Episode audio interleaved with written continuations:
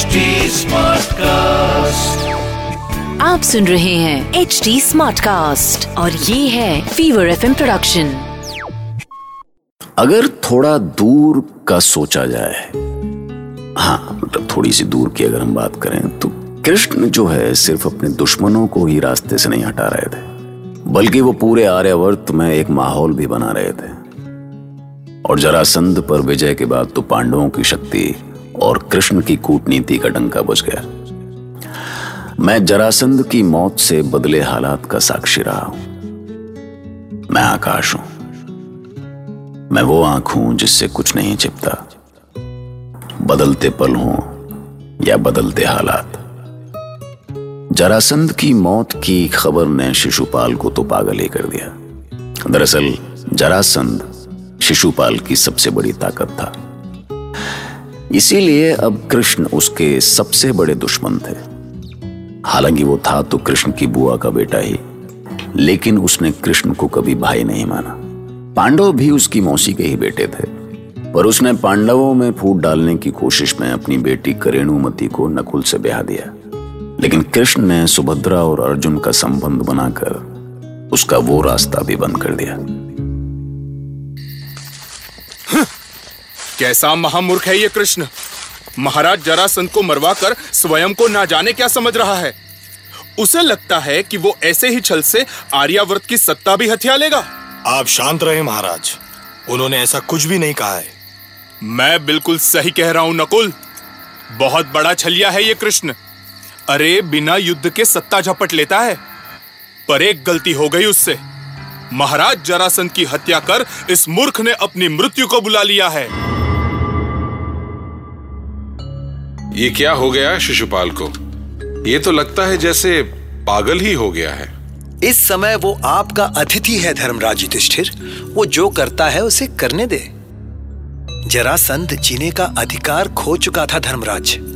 यदि वो नहीं मारा जाता तो केवल सौ राजाओं की बलि ही नहीं होती, बल्कि इंद्रप्रस्थ में आपका ये राजसूय यज्ञ भी नहीं हो पाता। मैं जानता हूँ केशव, पर इससे शिशुपाल का क्या संबंध है? शिशुपाल, जरासंध और कंस में कोई अंतर नहीं है धर्मराज।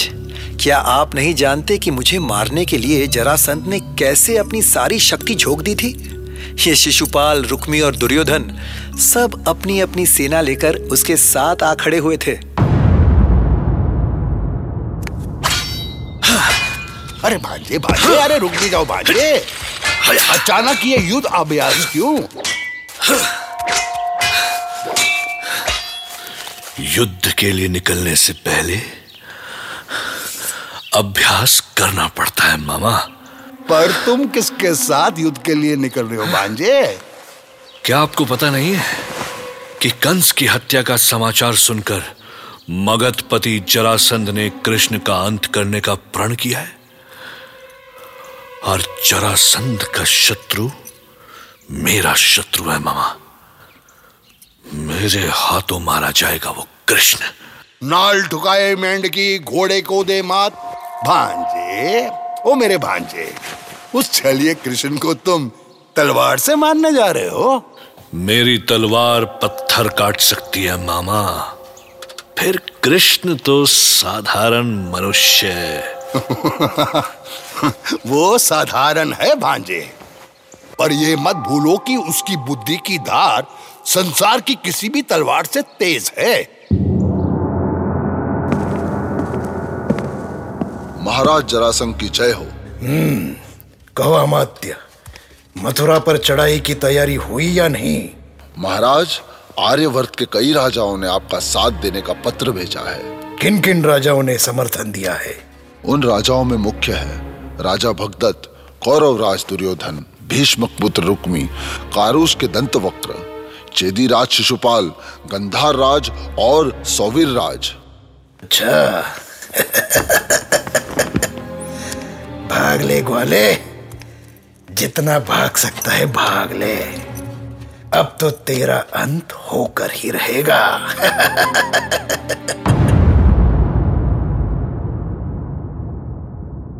जब जरासंध आपके विरुद्ध इतने बड़े युद्ध की तैयारी में लगा था, आप आराम से मथुरा में बैठे थे। मैं कर भी क्या सकता था धर्मराज। मेरे पास ना जरासंध की बराबरी की सेना थी और ना उससे लड़ने का सामर्थ्य। ये मत कहो कृष्ण, मैंने जरासंध को कभी ऐसा महाबली नहीं माना था कि उसका सामना न कर सकूं।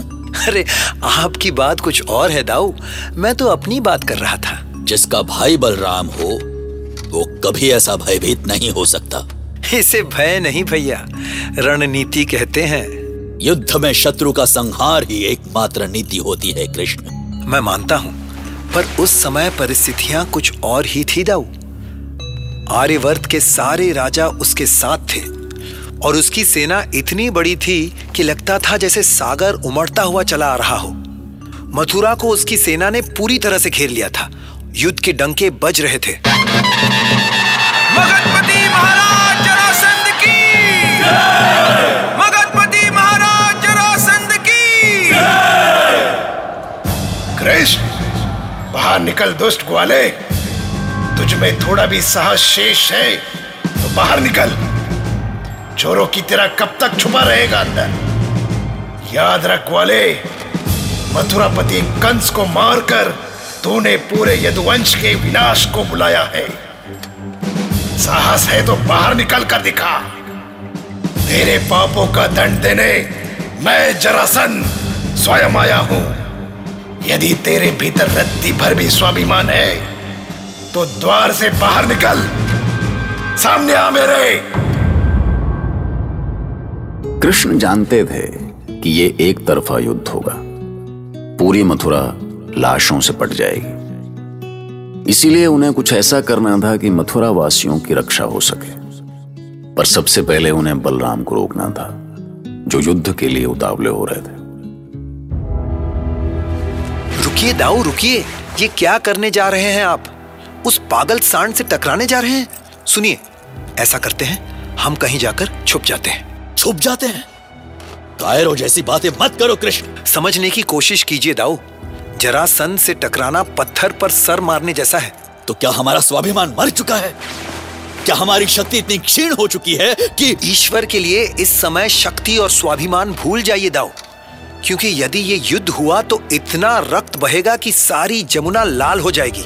लज्जा आती है मुझे कृष्ण, वो नगर द्वार तोड़ रहा है और तुम सैनिकों, हाथियों को आगे लाओ, तोड़ दो नगर के द्वार, भेद डालो नगर सीमाएं, आगे बढ़ो, आक्रमण! द्वार नहीं टूट रहा महाराज। तो जाओ और हाथियों को लाओ। सुना तुमने? हाथी नगर द्वार पर टक्कर मार रहे हैं। चलो, यदि तुम अब भी बैठे रहे तो। रुकिए दाऊ, यदि आप चाहते ही हैं कि हम उसकी सेना का सामना करें तो चलिए, हम स्वयं नगर द्वार खोलेंगे। चलो, चलकर टूट पड़ते हैं उसकी सेना पर। आओ दारुक, रथ निकालो हमारा।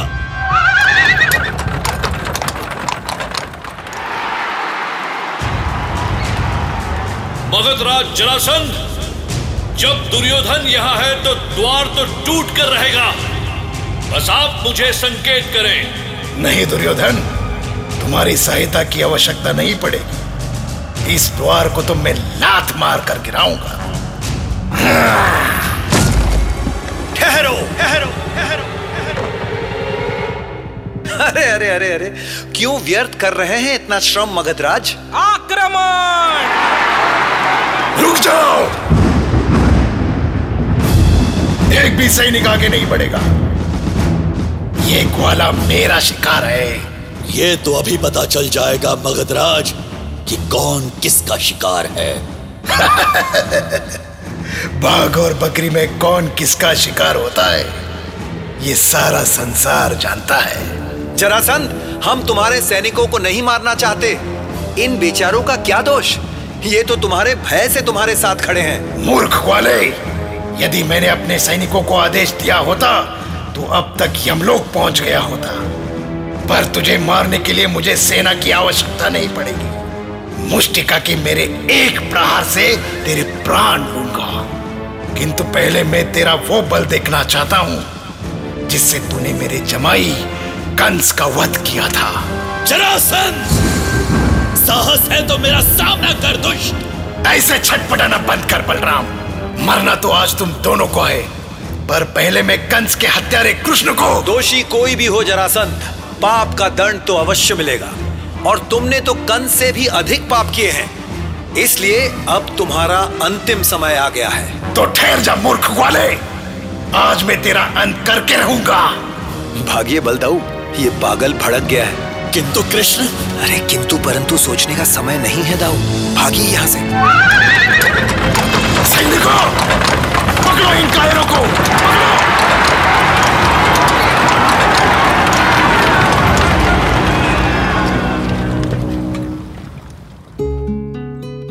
पकड़ो।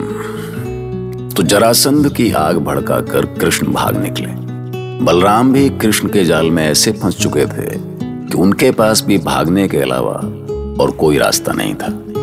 भागते हुए दोनों भाई एक पहाड़ पर चढ़ गए। जरासंध दोनों को कई दिनों तक ढूंढता रहा, लेकिन वो नहीं मिले। इस तरह कृष्ण ने युद्ध का एक नया मंत्र दिया कि कोई चाहे हजार मोर्चे भी जीत या हार जाए, पर जो अंत में युद्ध जीतता है ताज उसी के सर पर सजता है।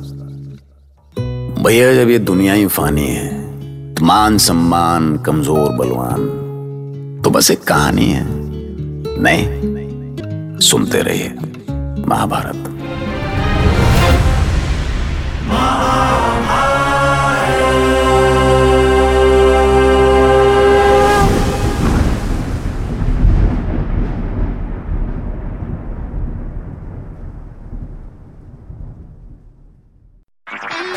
आप सुन रहे हैं एच डी स्मार्ट कास्ट और ये था fever F M production H D smart cast.